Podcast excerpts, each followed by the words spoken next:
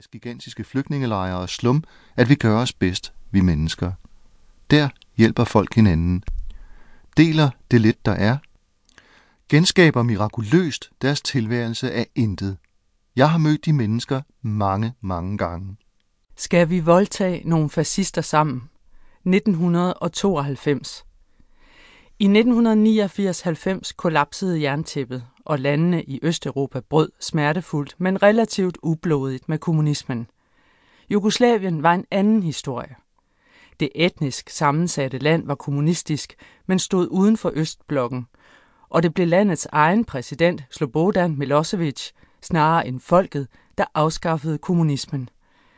Milosevic byggede sin magt på storserbisk nationalisme, og store dele af befolkningen fulgte blindt med ind i den lokkende fælde og meldte sig under fanerne til kamp mod de andre jugoslaviske nationaliteter. I sommeren 1991 brød først Slovenien og siden Kroatien ud af den jugoslaviske forbundsstat. Slovenerne slap ud efter en ganske kort konflikt, men Kroatien skulle gennem en blodig krig hen over efteråret og vinteren og sporadisk i de efterfølgende år. Milosevic sendte den serbisk dominerede jugoslaviske forbundshær og de nyoprettede serbiske militser ind i det nye land, angiveligt for at genoprette ro og orden og for at beskytte den store serbiske minoritet i Kroatien. Under den første fase af den krig udspillede nogle af konfliktens blodigste kampe sig i og omkring den idylliske, kroatiske, etnisk blandede Donauby Vukovar, og det var der, den senere så berygtede serbiske krigsherre Arkan trådte i karakter. Jeg har billedet endnu. Det er sort-hvidt, januar 1992, taget af Kim, min fotograf, i Erdut, en flække ved Donau, ikke langt fra Vukovar. Jeg har den brune striktrøje på. Det er isnende koldt i det store køkken, hvor vi sidder, selvom jeg i dag tydeligt husker, at solen skinnede fra en høj blå himmel den dag.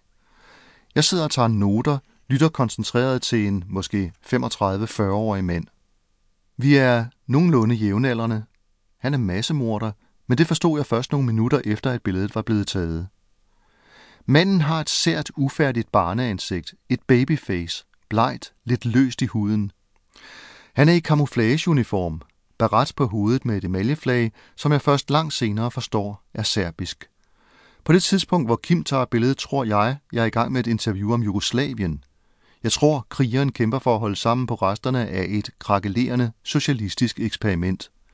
Jeg tror, han er tilknyttet den jugoslaviske forbundshære.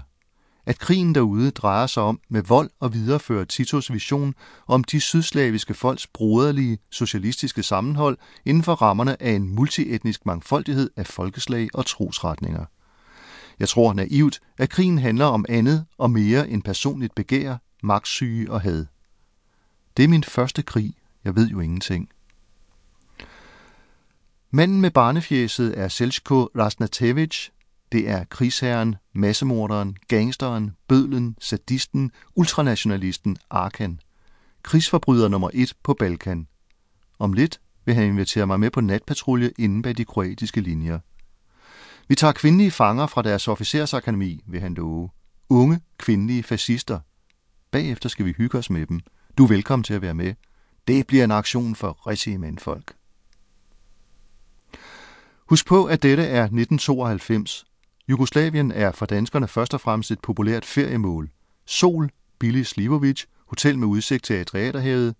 Et land bag det endnu eksisterende jerntæppe, men vi har alle lidt sympati for netop deres måde at praktisere socialisme på. Dette er ikke et forstenet DDR eller et isnende Sovjet. Dette er Titos farverige, idealistiske, alliancefri, sydslaviske forsøg på en tredje vej. Lige langt fra vores kapitalistiske materialisme og den håbløse sovjetiske model. Fotografen Kim og jeg kommer derned i vinterens mørkeste hjerte for at lave en artikelserie til avisen.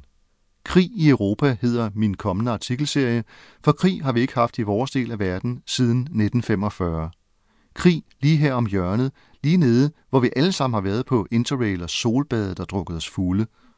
Og det er en risikrig med tordende artilleri, døde soldater draperet på pigtrådsgirlander, byer i grus, flygtninge på mudrede veje. Vi arbejder på en provinsavis, der ikke interesserer sig meget for verden uden for sovnet, men det gør jeg.